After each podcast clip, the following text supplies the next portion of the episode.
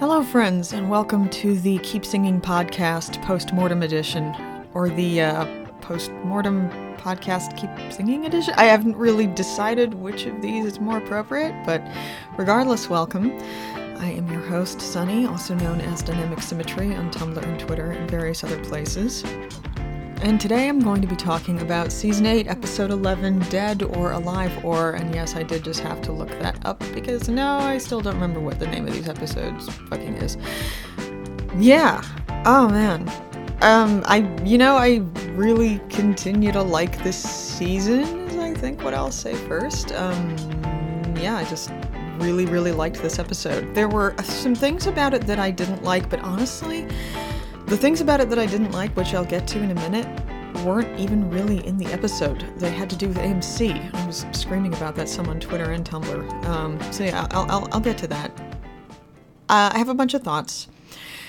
Before I do talk about them, though, I actually want to circle back around to last week and talk about that final exchange between Rick and Negan again, because man, I loved it. I one of the things that happens when I live blog is that sometimes I actually miss stuff because I have a very hard time dividing my attention up. So I I I think there were some there were some key parts of that exchange that I kind of missed. Let me reiterate first of all that I don't like Negan. Um, I I just I really don't. I don't think he's a very good character. I don't think he's meant to be a very good character per se. I think he's meant to be more a catalyst for action. But I, I, I want to say that it really struck me all over again. I, I had the I had the last episode rebroadcast on while I was waiting for the you know new episode to come on, and I, I happened to see that final exchange. That there have been a couple of moments where we have gotten a, a quick little flash of Negan as a character, as as he might be if he was more of the governor, you know, if he was being handled more of, of kind of in the way the, the governor was. And last last uh, week, we really almost did get a little flash of Negan as a person. Now, I still think that that was kind of a shallow flash. I think that, you know, I still, I still don't feel like it went that deep. I, I think that they're trying to inject kind of an element of man pain regarding him losing his wife that I don't buy. I just don't think it's terribly creative or interesting.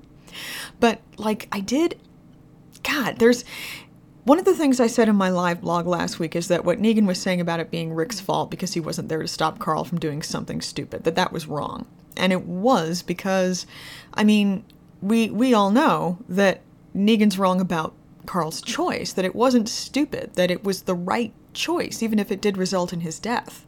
Now, I'm sure there are viewers of the show who would disagree with that and actually do think that it was a stupid decision, but or that it was, you know, written as a stupid decision. And I'm not entirely un- unsympathetic to that view, but I also think that um, the the virtue in helping a stranger, the virtue in risking your life to help a stranger, is one of the things that this show is really clear about being in favor of. And uh, as a result of that, you know, I think that I think that the the statement that Carl died because of something stupid is just flat out wrong. But I also think that a lot of what Negan was saying was actually kind of true. Um, I, you know, I've, I've talked before about how I don't think that Rick is a very good person. I also don't think he's a very good leader. Uh, I don't think he's a very good friend. I think that there are lots of ways in which he's not a very good partner, and he's he is a very, at best, he's a flawed leader. And it's it's not like I necessarily think that there's a lot of other people in Team Family who would be hugely better at it. All these people are kind of fucked up and making bad decisions. Maggie, arguably, I think would be, you know, considerably better. Michonne would be better. But regardless, he's the leader, and he's the leader because a lot of other people, for the most part, other people are not stepping up to fill that role in the way that he is. And that's not me speaking poorly of them, it's just how the story is arranged. Um, I, I think the story is not necessarily presenting that as a good thing, whereas I think the comics are. But Rick is the the idea that Rick has kind of failed his people. That's not incorrect. He kind of has. I don't think he's failed his people in the way that Negan is saying. Uh, you know, obviously, Rick should not have just caved and let Negan do whatever he wanted and let Negan, quote unquote, save them. But Rick has made some very bad choices. And those very bad choices have indirectly and directly resulted in the deaths of people he cares about. Negan was right about that. And I, I think that one of the things that frustrates me so much about Negan is that Jeffrey Dean Morgan is a great actor. Like I love him. I I loved him on Supernatural. I loved him in Watchmen. I loved him in you know other stuff I've seen him in. And he's just so good. And I was very excited when he got cast because I was hoping they they would pull a governor with Negan and they would you know make him a more interesting character. And I could not imagine somebody better to play him than Jeffrey Dean Morgan and to lend him you know the kind of the kind of asshole cocky thing that Negan has going on in the comics, but also inject some depth into him. And I do think that we get little flashes of what that would look like if, if Jeffrey Dean Morgan was able to do that more. And we got some of it last night. It was a wonderful little acting moment uh, from JDM. And fucking neighbors, I don't know why they're honking. Anyway, uh, it's, he's, when he says, Jesus fucking Christ, did you guys hear that? You probably did. Somebody fell asleep on the horn. Anyway, um, he's he's genuinely upset about Carl. He really is. Um, the the statement that that kid was the future, I loved that because that was the argument against killing Carl. That was that was the protest of Carl fans. Um, that that has been kind of one of the themes of the show is that children have to be protected not just because it's intrinsically a good and worthwhile thing to protect the vulnerable, but because in a world like this, children are more important than they've ever been. Chil- we have to protect the next generation because the next generation is what's going to keep us from getting wiped out. Now, I don't know that that's necessarily what Negan meant when he said that kid was the future, but what Negan was saying was very much in line with this show's position about generations and about about the relationship between children and their parents. You know, Negan on some level got that and he was in alignment with the writers at that point ethically and morally. He was speaking from their perspective to some degree. And i thought that was absolutely fascinating I, I, think that he was genuinely upset about Carl, but I also think I, I, I, this did not hit me as being super interesting at the time, but but going back and thinking about it now, it really does. When he says "I'm sorry" to Rick, I mean, I can't really think of another time when he said that in that way. "I'm sorry" is not something that Negan says with any real genuineness. It's the kind of thing that he might say, you know, in a sarcastic or ironic way. But like God, I, I just I don't know I don't know what to do with that moment because you know he he turns it around and really uses it as an emotional cudgel on Rick at the very end of that little scene. Um, you know he's he really is berating Rick for the choices that he's made and he's saying some really cruel stuff. It's stuff that I think that he believes uh, you know, I, I, don't, I think that he's, he's not just using it as a weapon to use it cynically as a weapon. I think that he really does believe the things that he's saying. But where he says, I'm sorry, I really think he meant that too. I think that his moment of dismay was genuine. And I think that that one little moment of an extended hand to Rick was genuine as well. And I'm not necessarily saying that that means that Negan is now a deep character, because I don't think he is. But yeah, God, it was so great. There, there have been very few moments with Negan that I've absolutely loved, and I loved that moment. Uh, I loved it, and it also frustrated me all over again because it really reminded me of what we might have gotten if Negan had been written differently. But you know, whatever. So yeah, I I I I, I loved that as kind of a tone setting for the dynamic of the rest of what this war is going to look like because you know that that was that was the establishment of how Rick is coming at this. That was him explicitly rejecting the stuff that Carl said, and um, you know adopting his own dumbass, violent, just because he's angry Rick thing that you know he has going on most of the time. Oh, and and, and one more thing I want to say about um, the that kid was the future line. I mean, not not only not only was Negan speaking directly from the perspective of the of, of the writers, directly from the moral and ethical position of the writers, but Rick's response to that was so interesting because Rick's response is the only future is one where you're dead. And I mean that's that's enraging and heartbreaking and also extremely in character for Rick because at that moment, Negan's, in, in terms of, of alignment with the position that the writers are taking, Negan's position and Rick's position are completely reversed.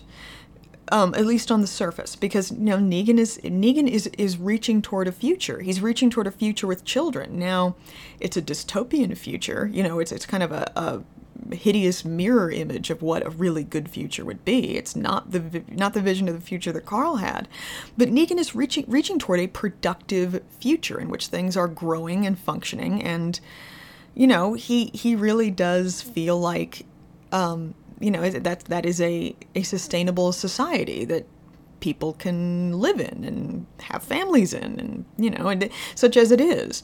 And negan is reaching for that and rick's response is utter nihilism it's just about death he's he is stomping on carl like in his grave it's it's awful just just the only future is one in which you're dead all, all he sees in the future is death. All Rick sees in the future is death. All he cares about in the future is death. He's not looking beyond Negan's death.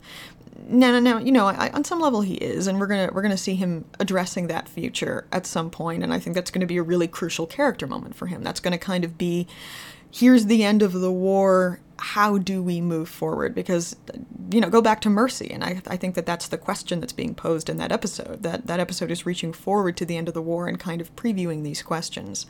But in that moment, Rick is just saying the only future is death. There's nothing beyond that. And, and that's just horrible. it's so Rick, and that's why I love it. Oh, Rick. He's, oh, he's so terrible. Yeah. Okay, I, I, think that's all I wanted to say about that. Uh, but but yeah, wow. It if you only watched it once, go back and watch it again. Um, I, I, think it's worth seeing twice. I don't actually rewatch episodes very much these days for a variety of reasons, mostly to do with time. But yeah, it's um, it's a thing. I think it's one of my favorite moments in the season so far, and I've had a fair number of favorite moments. I've, I've really, again, I've really liked this season overall. I think the writing right now is extremely strong. And last night uh, was not a deviation from that. For the most part, I, I really enjoyed last night. Um, I, I'll, I'll, I'll go ahead and jump right into the one thing that I mentioned that I did not like. I I don't know if it's just me. Um, I haven't like actually gone back and timed it, but am, am I the only one who thinks that there are more ads now than there used to be? They're they're they're coming. The ad blocks are coming more frequently, and they are longer. I I hate it. I absolutely hate that. It's you know, it's a it's a small thing and it might seem like a, a, a kind of a petty thing to fixate on, but things like that matter because they break up the flow of the episode. They break up you know building and falling tension. They, they they break up the rhythm and pacing of the scenes. They break up how the characters are moving through this world and, and how they're talking with each other and interacting with each other. And and and just events and plot beats and and and all of that stuff that goes into a story is a process. You know it's a story is not just a static thing that exists as this rock in the world. You know a, a story is fluid a story is linear a story is a story moves from one moment to the next as it's told a story is alive it's active and to completely disrupt it at all of these points with advertising I mean, it's just, it's obscene. I'm really offended on a deep level by it. It makes me really angry. If I, if I cared a little less, I mean, I would just DVR it and fucking watch it without the ads. Um, but then I would still have to keep pausing and fast forwarding. And that in itself is breaking up the story, the story flow. One of the things that I absolutely love about Netflix, about being able to watch shows on Netflix, is you and, and and you see this on premium cable too but you you see what these you see what episodic serial storytelling looks like when it isn't broken up by advertising and it is wonderful. It it it's it's a completely different flow. It's a completely different feeling. It just it, the narrative is is so much of a piece. And it, it it's so when it's written really well like like some of the best marvel universe shows um, you know some of the best episodes of, Je- of jessica jones or luke cage it's it's not disrupted it's smooth and it's elegant and it's really well done and then i go watch you know something like the walking dead and and it's just it's like half advertising and as somebody who really cares about how stories are told, it offends me. It makes me really pissed off. And it makes me especially pissed off that, like I said, on Tumblr, and I think this, yeah, I was also yelling about this on Twitter. Like, if you know, if you're selling this much advertising, I think that you can probably afford to pay Lauren Cohan what she wants to be paid. You know, just just thinking about that. Whatever. I fucking hate AMC. I hate them so much, and I wish The Walking Dead was on Netflix, like you would not believe. And you know, if if they were on Netflix, they would probably have a better budget. You know, they'd probably actually have a budget that they could work with and that people would be paid fairly from. I don't expect them actually to move to Netflix, but I can sort of fantasize about it. Oh god. All right. Let me let me stop talking about that and, talk about some stuff that makes me happy.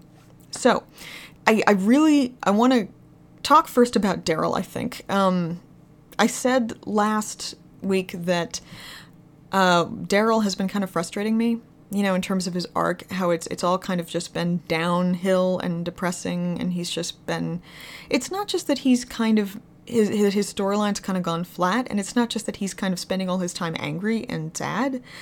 Again, again, if you've if you've read my fan fiction, fuck, if you've read my professional fiction, my my short stories, you know that angry and sad is like my jam, especially with my short fiction, my professional short fiction. Um, it's if if anything, my fan fiction is like cheerful and happy and, and upbeat. And my professional fiction is just nothing but sad and angry and, and horrible. And there's no happy endings and everything's just terrible. So, so, so I have no problem with that in and of itself. But partly it's just that we've had that with Daryl with no end in sight.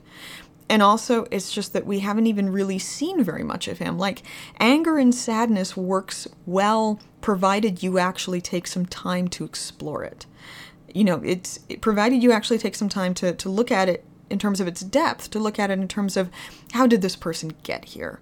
How do they really feel about where they're at? What do they see as their future, if they even see a future? And if they don't see a future, then what does that mean for how they're behaving right now in their day to day? And we have so many possibilities regarding that for Daryl. We could do so much with him. And we haven't really seen any of that. I mean, Daryl's Daryl's kind of hardly been on screen and in, in any really significant way. And you know, there have been there have been lengthy exceptions, like The Cell, which I thought which I The Cell was a great episode because it did that. Because it really it got deeper into Daryl's character and it got deeper into into how he feels about what he's going through and how he makes sense of it and the the good parts of him really wrestling with the terrible parts of him. I mean, in in the cell, he he literally beats a guy to death. I think it would be easy for somebody who just kind of casually watches the show to miss the significance of that.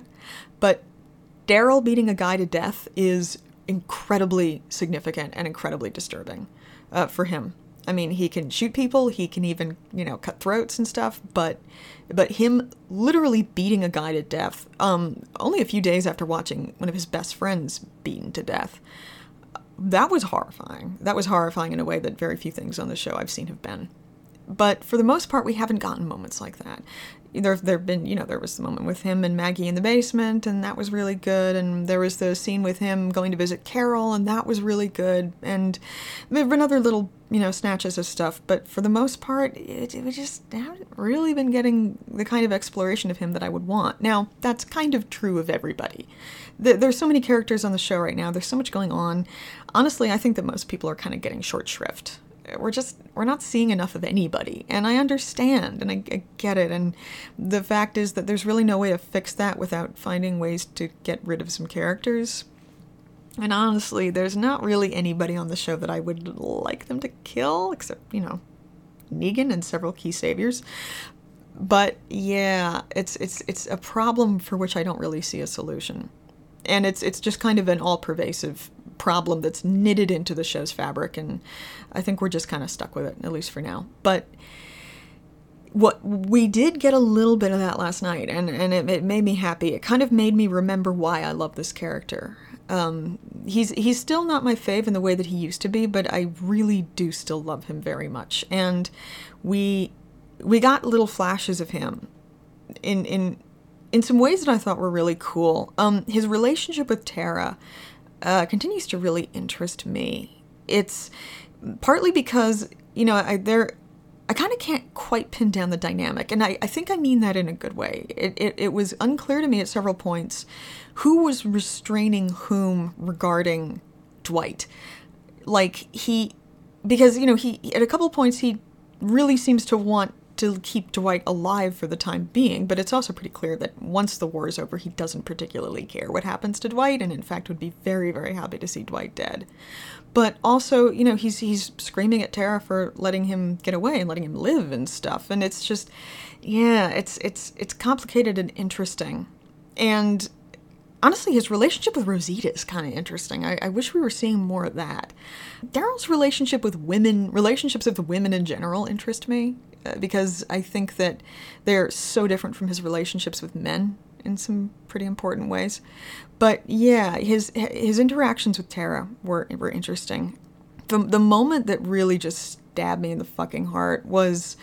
Uh, you know when he's when he's chewing Tara out for letting Dwight get away, and he's he's really screaming. Like we've we've seen him kill people and, and we've we've seen him behave really viciously, violently, and you know, we saw him you know, get into that stupid wrestling fight with Rick that was funny and kind of I enjoyed it a lot because I enjoy any time that they're on screen doing anything together, but it was also I mean, it was kind of stupid. Whatever, the show gets stupid sometimes. But but last night he was going off in a way that I don't think we've seen for a while. Not not not at one of his friends and you know he's he's he's he's yelling at her in a way that I mean I a, a lot of people in our corner of the fandom uh, jump on stuff as like callbacks to Beth. I don't tend to do that. I think that for the most part, things that might look like callbacks aren't callbacks. I, I do think that callbacks happen frequently, but I don't think that a lot of the time that's what's going on. So I don't think this was a callback in, intentionally. But when he was yelling at Tara, um, you know, I, I was thinking about when he was yelling at Beth and still. It, it wasn't the same kind of rage and grief that, that, he was, you know, using when he was that he was feeling when he was yelling at Beth, but in, in terms of the tone of his voice and in terms of how in her face he was getting and how angry he was, um, it really it made me think of that, and and in, in the pitch of his voice, it, it made me think of that, and you know, then he stops and he looks at Judith, and um, I think was it Tobin who was holding her? Um, you know, he's I don't I don't think that necessarily Tobin was like afraid of him, but but Tobin was kind of he was cradling Judith and kind of protecting her, and you know Daryl looks at this and just it's like he has Daryl has when he falls into these awful places sometimes these moments where he suddenly turns around and sees himself and understands what he could become. You know, uh, the the first example of that that I think we really see that I love is when in, in season two when he's screaming at Carol and he doesn't have that kind of click moment while he's doing it, but I think it's pretty clear that later on he does kind of look at himself in retrospect and think, you know, I, that was mm, that was me kind of I could have been my dad there. That was me kind of turning into my dad and and it horrified him. And I think you saw that again last night. He, he you know, he looked at this guy protecting a child and like listened to himself for a second and was like, fuck, like this is who I'm turning into. And he didn't, he like stopped and pulled it back. But the thing about that that broke my heart, aside from the fact that it happened and you know, you can kind of tell what's going through his head, is that you know that he's not going to pull himself back from that. At least I don't think so. That was that was a that wasn't so much a oh shit, I'm I'm becoming this thing. I better stop and, and go in the go in the go in another direction. That wasn't like that, which we've seen before. That was like an oh shit, I'm becoming this thing. Well, I I guess I'm becoming this thing kind of moment. Like I, I don't expect to for that I don't expect that to be turnaround moment for him. You know, I just think it's going to be another source of guilt and depression. Um, but you know, then then we do see him holding Judith again, and I, I, I think that maybe we can interpret that as kind of a moment where he's he is trying to pull himself back up just a little bit. I don't expect that to work very well, but yeah, yeah, that was. Uh, again, we didn't really see enough of that last night. I, I also don't think that the episode was written in such a way to allow for that, but it, it was a little moment that I really enjoyed not least because it was i mean it was written re- really well it was acted really well and it really just was it was it was one of the things that this show does really really well when it does it. All right moving to tara i'm really conflicted about tara. I on the one hand, I think that it makes sense for her to be going into a really dark place after what happened to Denise. Uh, I, I, think it makes sense for her to be feeling a lot of rage and bitterness. I think it makes sense for her to be feeling rage and bitterness in a way that is directed at Dwight because, you know, Dwight's fault. Um, and, and, and Dwight is a savior, and she's watched saviors just devastate everything she cares about and loves. But on the other hand, I mean, she she made that turn so sharply and so dramatically, and I don't think that we saw enough evidence of it right after she came back from Oceanside and found out about Denise. I just don't feel like we saw. I don't feel like we saw enough to justify such a sharp turn in her character in so little time. Uh, so like on the one hand, I I like it because I do think that it makes sense and there are some ways in which it works and also I just love Tara. But I'm also it's not sitting completely easy with me because I'm not 100% sure that the degree to which it's happening is being justified.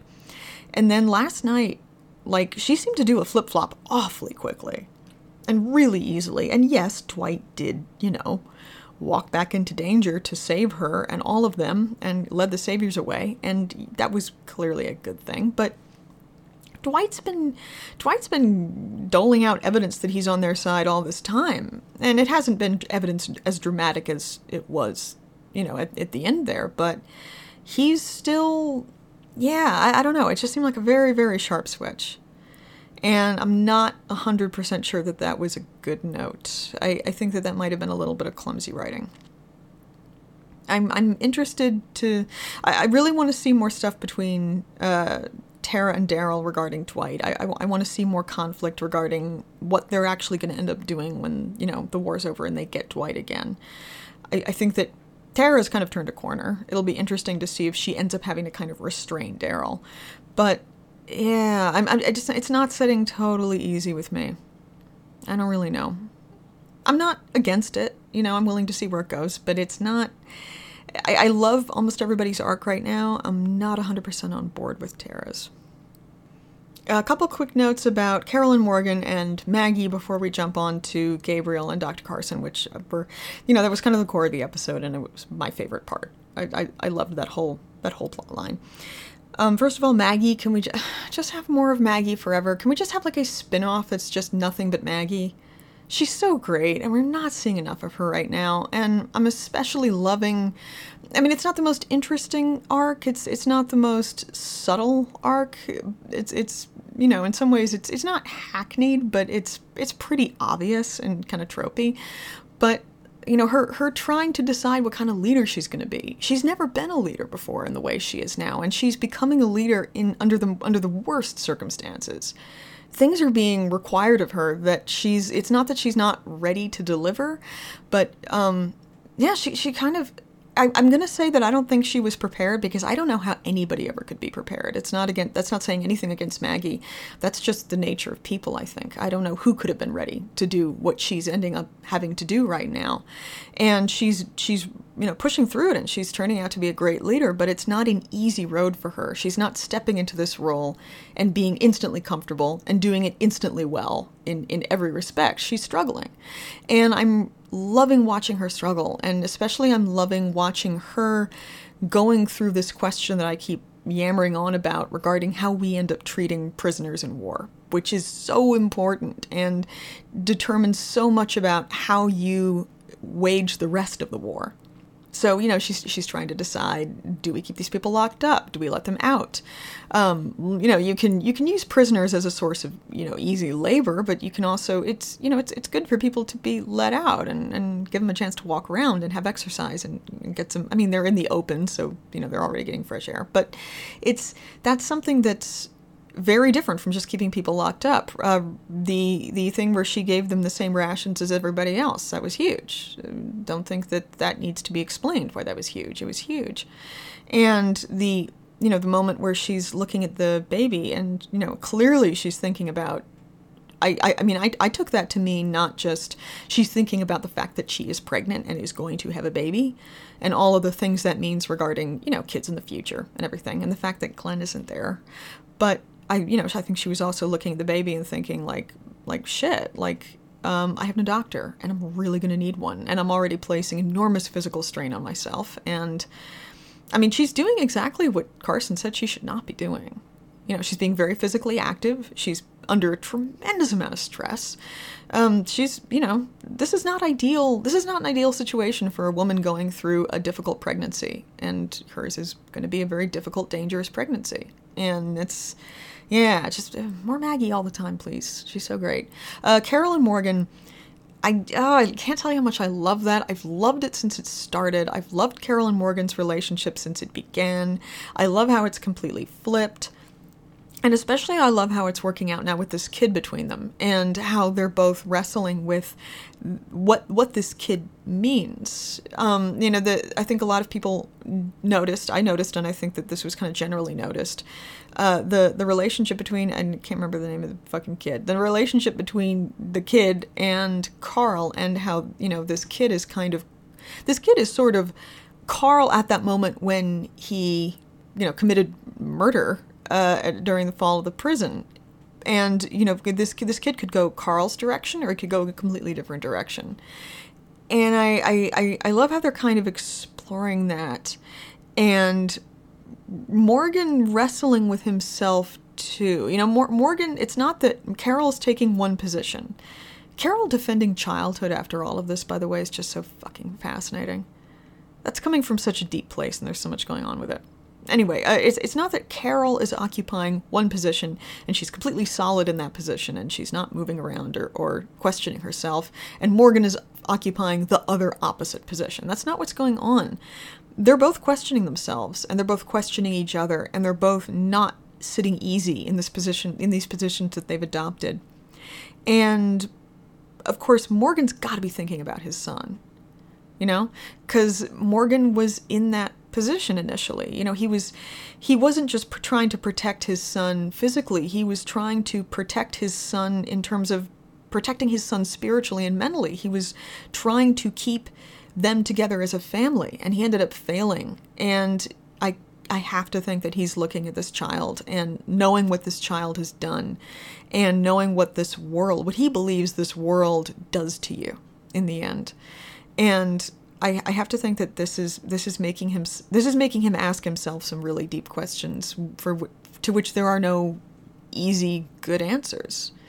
And you know the same's got to be true of Carol. The relationship to, uh, between adults and children on this show. Again, I, I just I gotta say, I think it's underexplored. I think that it's underappreciated on the part of most viewers. Um, but I and, you know certainly certainly reviewers but I, I just think it's so cool and so interesting and and very conscious. It's not accidental. The writers are constantly working with it. They're just they are not in the place where they can really explore it the way that i think they ideally would. But i love it. I love that it's there. Um, i'm worried about morgan. I'm continuing to be worried about morgan. Um, don't think anything good's going to happen to him but yeah I'm, I'm really i'm really liking it and you know, then then there's there's the thing at the very end where Morgan is I don't want to necessarily say that Morgan is protecting him, but Morgan's kind of protecting him. You know, in in a really terrible way, but you know, he's he's kind of he's shielding him from what he might do. And yeah, that was a that was such an interesting little moment. Uh, oh, oh God! Also, Enid. Oh my God, that was just horrible. I mean, it was beautiful. It was beautifully written. It was beautifully acted. It was beautifully shot. Um, like I said in, during my live blog, you know, it's Maggie. The fact that it was Maggie who was there. I mean, is there? The, everybody on this show has been through loss. Everybody on this show has experienced loss. You know, that's just it's it's impossible to even fathom what it's like to go through through grief and, and bereavement the way they have. But Maggie especially, uh, has has lost people over and over and over and over again in the worst ways. And the fact that it was Maggie there with Enid, I think, just was it was sweet and you know in a horrible way, uh, and important and good again, you know, in a, in a horrible way. And my heart breaks for Enid, but you know, I, I'm I, I, I guess like yeah, in a really terrible way, I'm glad that she found out in the way that she did with Maggie right there because you know, Maggie. Maggie is going through so much. So much is being asked of her. She's so busy. I she doesn't really have time necessarily to help somebody through grief. But at the same time, you know, to the degree to which she can help Enid, I think she's going to do that. And yeah, that's. It was. I don't want to say it's upbeat, but it's a thing, and I guess I'm happy about it. Yeah, that was that was another that was another little moment of of a really deep kind of character thing going on subtle but there that I, I enjoyed a lot in a very very sad way okay gabriel and carson man, uh, Gabriel is a character that historically I have really disliked. Um, you know, he's God, he's been such a cowardly weasel, and he's been irritating too. And you know, I didn't really like him very much when he showed up, and I haven't really liked him very much in the season since then. But ever since he started, I think it was beginning was it beginning of season seven? Maybe it was before then. You know, he kind of turned this corner and started. Yeah, season six, I think. You, you see it in 6B especially. He turns this corner and he starts kind of climbing back up and finding himself as you know as as a human being again after feeling like he kind of lost his humanity from what he did to his congregation and some of the stuff he's done since then and I love him now and I want to protect him at all costs and I don't want anything to happen to him. I do not want him to die.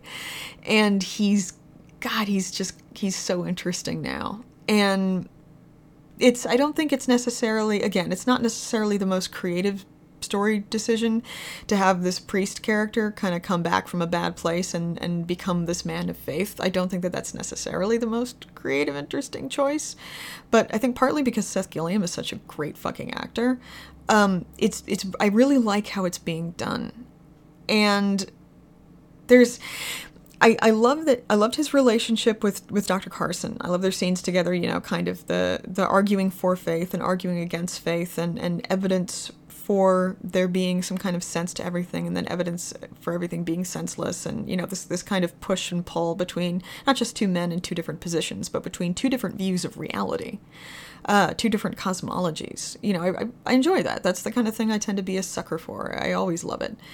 But but something that i really love about kind of how last night was dealt with uh, i don't I would. There are so many things I would love to do uh, if I ever got Scott Gimple in a bar. You know, um, a, a, lot of people I know would just scream at him, but I, I, I would not do that. I mean, I would obviously be like, "What the fuck were you doing with Beth?" I, I would want to know that. But even more than that, I think I would just want to get a bunch of drinks with him and talk about writing. And something that I feel like he's doing, but I don't know if he's doing it intentionally or not, and I would love to ask him about it, is injecting I don't I don't want to use the term magical realism because people misuse that term a lot. It actually has a particular political context from a very particular culture, uh, and it doesn't just mean whimsy and strangeness, but it, you know in. In, in, in that kind of that sense of whimsy and strangeness and little hints of the supernatural at the edges of things. I, I feel like there's there's kind of this approach that the writers are taking to a story being told after the logic that governs the human world has broken down.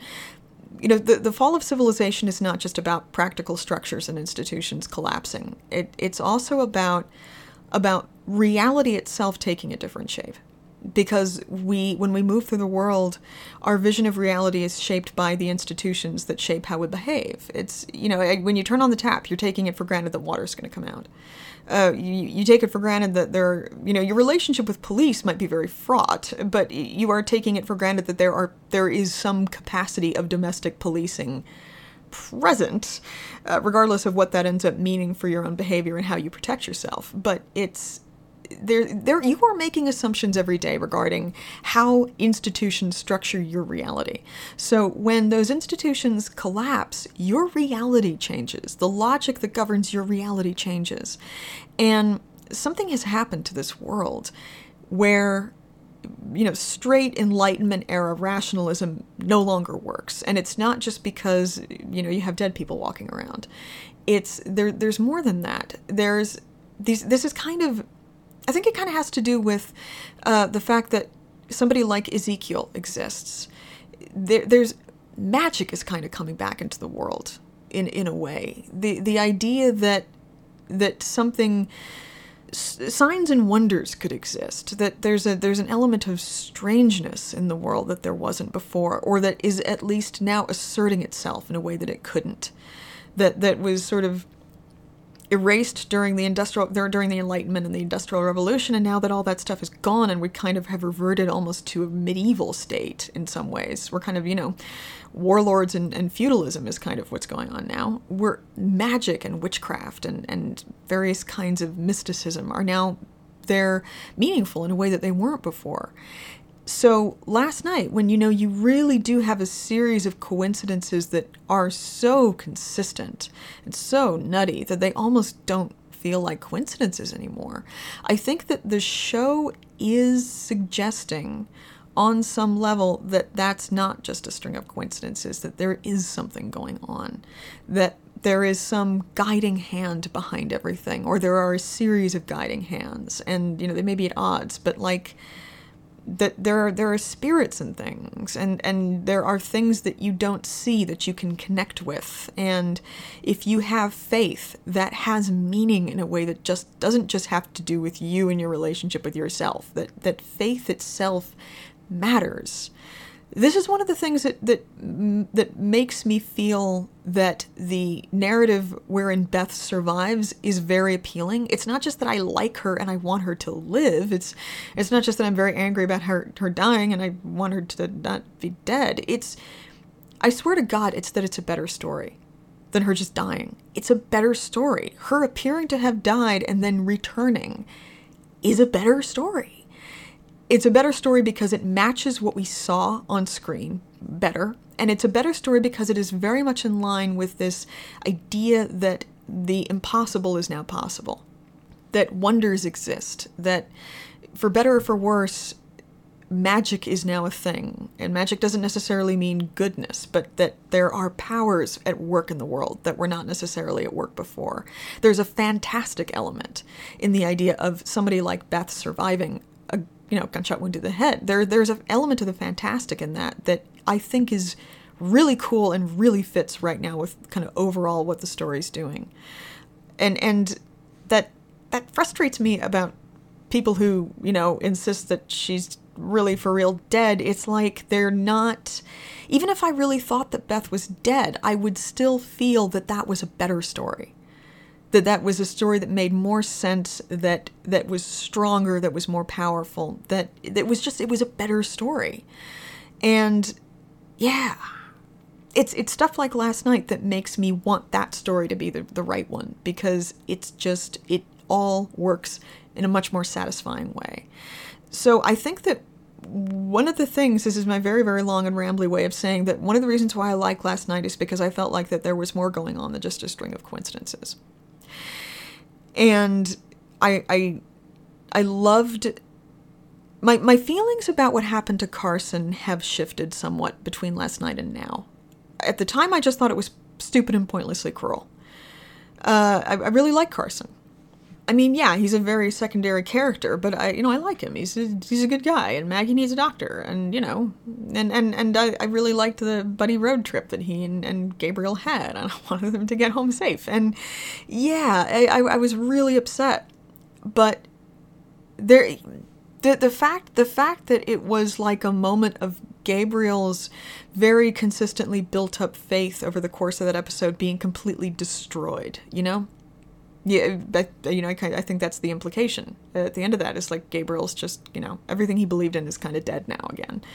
Um, I, I I think that's one of the things that makes me think that Carson might not be dead.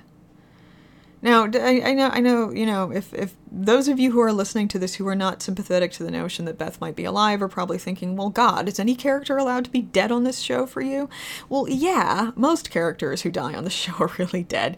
But the, the Carson actually having survived that shot fits what we saw last night better than him not having survived it. Um, to begin with, it was a very abrupt death for with really no closure at all for a character who is secondary but important and who that episode was designed to make us like.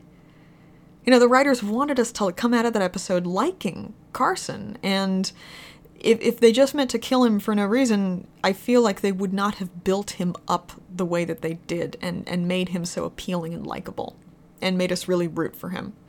And then just, you know, bang, he's dead. That just doesn't doesn't really work for me. It, it may be what happened. Sometimes these writers do things that are completely like I think weird false notes uh, in the middle of other stuff that they're doing. They do a lot of things I don't agree with. Um, you know, I'm I'm prepared for that. I'm prepared for him to really be dead. But him not being dead works better with what we saw. Him reappearing and kind of reaffirming Gabriel's faith would work better in the future. It really would. It would make what we saw tremendously meaningful rather than it just being completely meaningless, which it pretty much would be if Carson's dead. Um, there's also, I mean, there's the fact that think about it. If you're not already convinced that this might be might be true, just think about it for a second. Carson's death was kind of one of those deaths, right? We never saw a grave. Of course, we didn't because the Saviors aren't going to fucking bury him. But we never saw we never saw any kind of closure. We never saw a funeral or anything. There was no indication that there might be. There there was no feeling of closure at the end of that. Yes, we might get closure later on. This happens all the time. But but still, isolated and think of it in terms of tropey TV deaths. There was none of that. We barely saw a body. Like we really didn't get a good look at the body even. And he was it wasn't clear to me where he was shot, but it didn't necessarily look like it was like right through the heart, I think. It, it I don't think we got a good look at where he was shot, and I think that potentially he was shot in a survivable place if he got very lucky with where the bullet went and if it was just straight through and through. If it bounced around, which bullets often do, he might be fucked. But, you know, yeah. Uh, we never saw him turn. Uh, we never saw him staggering around as a walker. And uh, they, they drove away real quick, and you just pretty much saw it through Gabriel's vision, and Gabriel's vision's shit. And, and yeah, it was just, it was so weird and abrupt you know, it's it's kind of this thing on TV where if you don't get a good look at a corpse, uh, don't assume death. It might not be, might really be alive and, and, and shit. And you know, TV TV writers love to pull shit like this. It's it's not even particularly subtle or or, or elegant. It's clumsy. They just do it because you know it's what TV writers do. But also, again, Carson surviving would fit with the overall story between him and Gabriel in a way that him just being dead wouldn't. So I'm not saying Carson's definitely alive. I don't. I wouldn't be at all surprised if he's really dead, but I'm not 100% sure on him being dead. Um, I, I think that there's a better than average chance that he's actually alive. Again, like, if he is dead, won't be surprised. But I really will not be surprised if he turns up alive. And I hope that he will, because again, I think that's a better story. It also, again, like, I can't help but look at a death like that and, you know, kind of think about Beth again because Beth's death was kind of one of those deaths. If it was anybody but Beth, and if it was, you know, if it, if it wasn't like three fucking years ago, yeah, I think that uh, I think a lot more people would have been suspicious about that death. Anyway, I, I don't want to talk about that too much, but yeah, uh, it, it it was a thing that was kind of going through my mind. I feel very sad for Gabriel. I hope he'll be okay. Um, I I was uh, just like a quick aside regarding Gabriel's um, eye plot. Uh, I'm I'll be interested to see if the damage to his eyes is permanent. Um, I was potentially really on board for a story about a blind character in the zombie apocalypse. Um, but like uh, one thing I was very uncomfortable with, on the one hand, it made sense for Gabriel to kind of be you know, displaying uncanny powers because, you know, relationship with God and everything. On the other hand, you know, I, I don't I don't want them to do the whole, you know, blind person with superpowers or mostly blind person with superpowers thing. And I'm saying this as somebody who has written that trope and then only realized when it was too late to do anything about it that I had written that trope. Uh, it's it's not that it's necessarily like super ableist, but it's kind of ableist. It's it's just not a great trope so yeah, it's it would be it would not be by any means the most offensive thing the show has ever done. But I, I kind of hope they don't do it. Yeah. Whatever. We, we didn't see enough of it last night for me to have a strong opinion either way. It's just something I kind of hope they avoid. Um, I, I want to I want to indulge myself. Actually, I just said I wasn't going to talk about it anymore, but I want to indulge myself one more second and just say one more thing about you know Beth and Grady and everything. Um, I have no idea if any of you listening to this are, you know, not already fandom friends of mine. If you're not, you must think I'm kind of crazy. But uh, it, I mean, I am literally. But it's, uh, yeah, it, it just, you know, bear with me. Um, the Carson, I think Carson may not be dead, but but regardless, the idea of yet another doctor dying. I mean, we have Siddiq now, and Siddiq is wonderful and lovely, and I adore him and and everything about him. But you know, let's let's just let's just for the sake of argument say that Carson's dead, or at least that Carson's out of the picture for a while. Uh, so now we have Siddiq. We have Siddiq, and I think don't we have we have the doctor from the kingdom is still around. So that's two doctors, but we have three communities.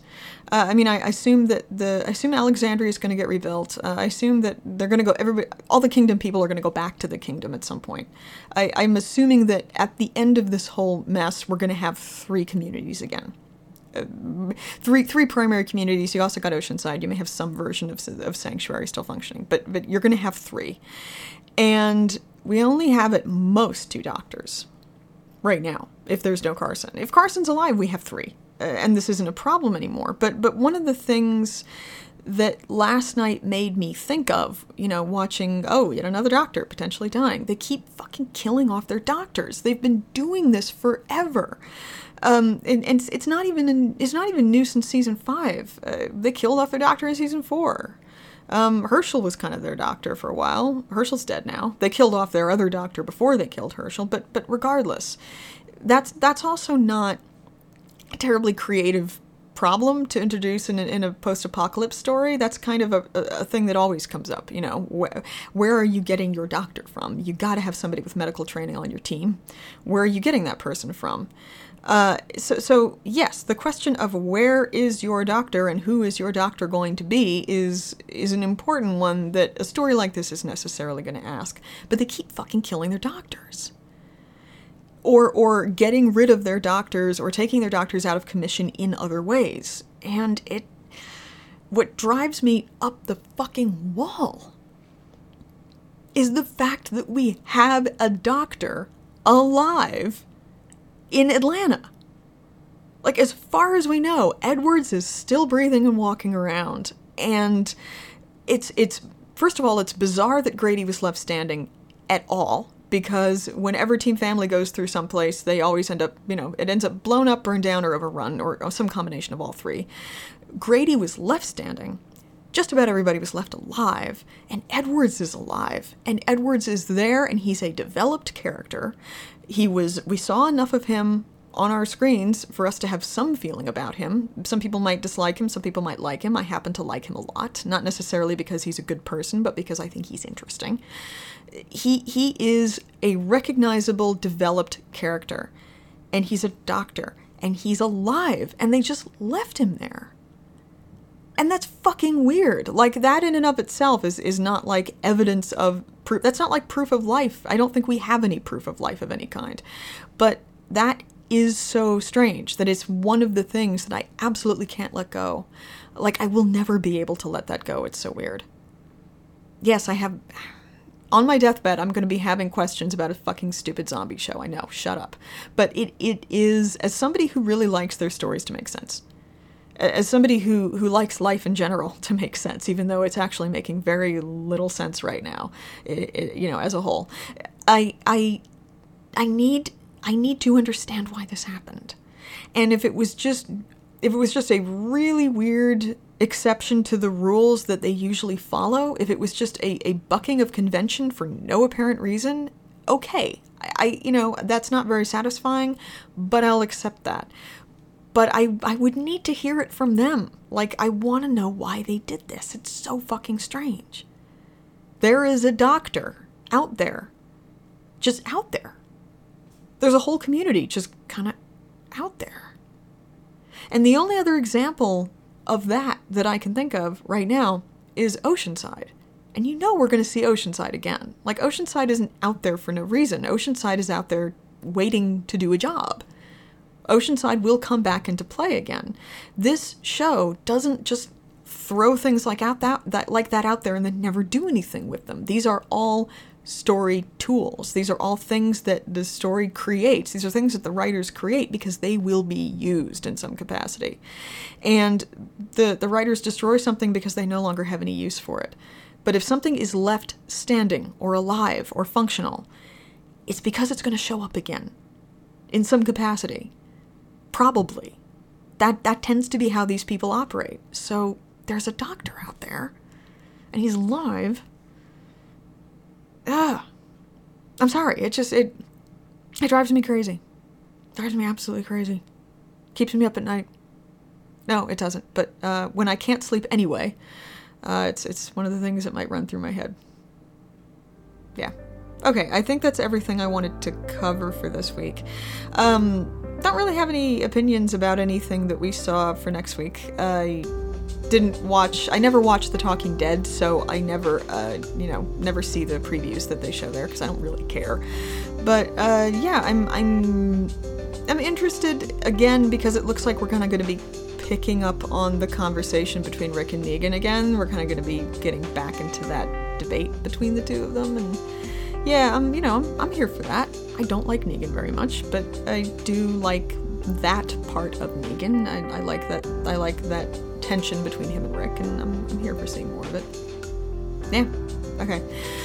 Um, quick plug before I go. If you really enjoy this podcast, if you enjoy it at all, not even just really, uh, please go take a look at patreon.com slash dynamic symmetry. Uh, maybe give me a buck or two a month. I have rewards uh, that I will be offering. Um, I, I have not posted this month's fiction yet, but I'm going to be doing at least one of these month's fiction things in the next couple days. Uh, I've been trying to blog more about my writing. I just started writing a novel, which I'm so fucking excited about. I can't tell you how long it's been since I've been excited about a novel that I was writing. Uh, so I'm going to be talking a little bit more about the process of uh, writing that and kind of doing the world building, which has been kind of an interesting process. Um, going to kind of be talking more about a lot of stuff, I think, hopefully on my writing blog there. And there's, you know, got other stuff going on in terms of rewards. And yeah, just just go go check it out, see if you like any of it, and if you do and you want to support me in the work that I'm doing, a couple bucks a month, you know, it adds up. It's great. Patreon.com slash dynamic symmetry. Thank you so much for listening. Uh, it means a huge amount to me. Uh, th- those of you who listen to this for fic readings, uh, expect some more of those. I'm probably going to try and do a smaller one shot before I get back into the reading series episodes. I'd like to start doing interviews again, but I, I, I don't know what really is going to go on with those. I, am getting back into doing the podcast in general, not just recaps. So, yeah, uh, thank you so much for listening. Uh, your support is so appreciated, and I will speak to you next week. Bye.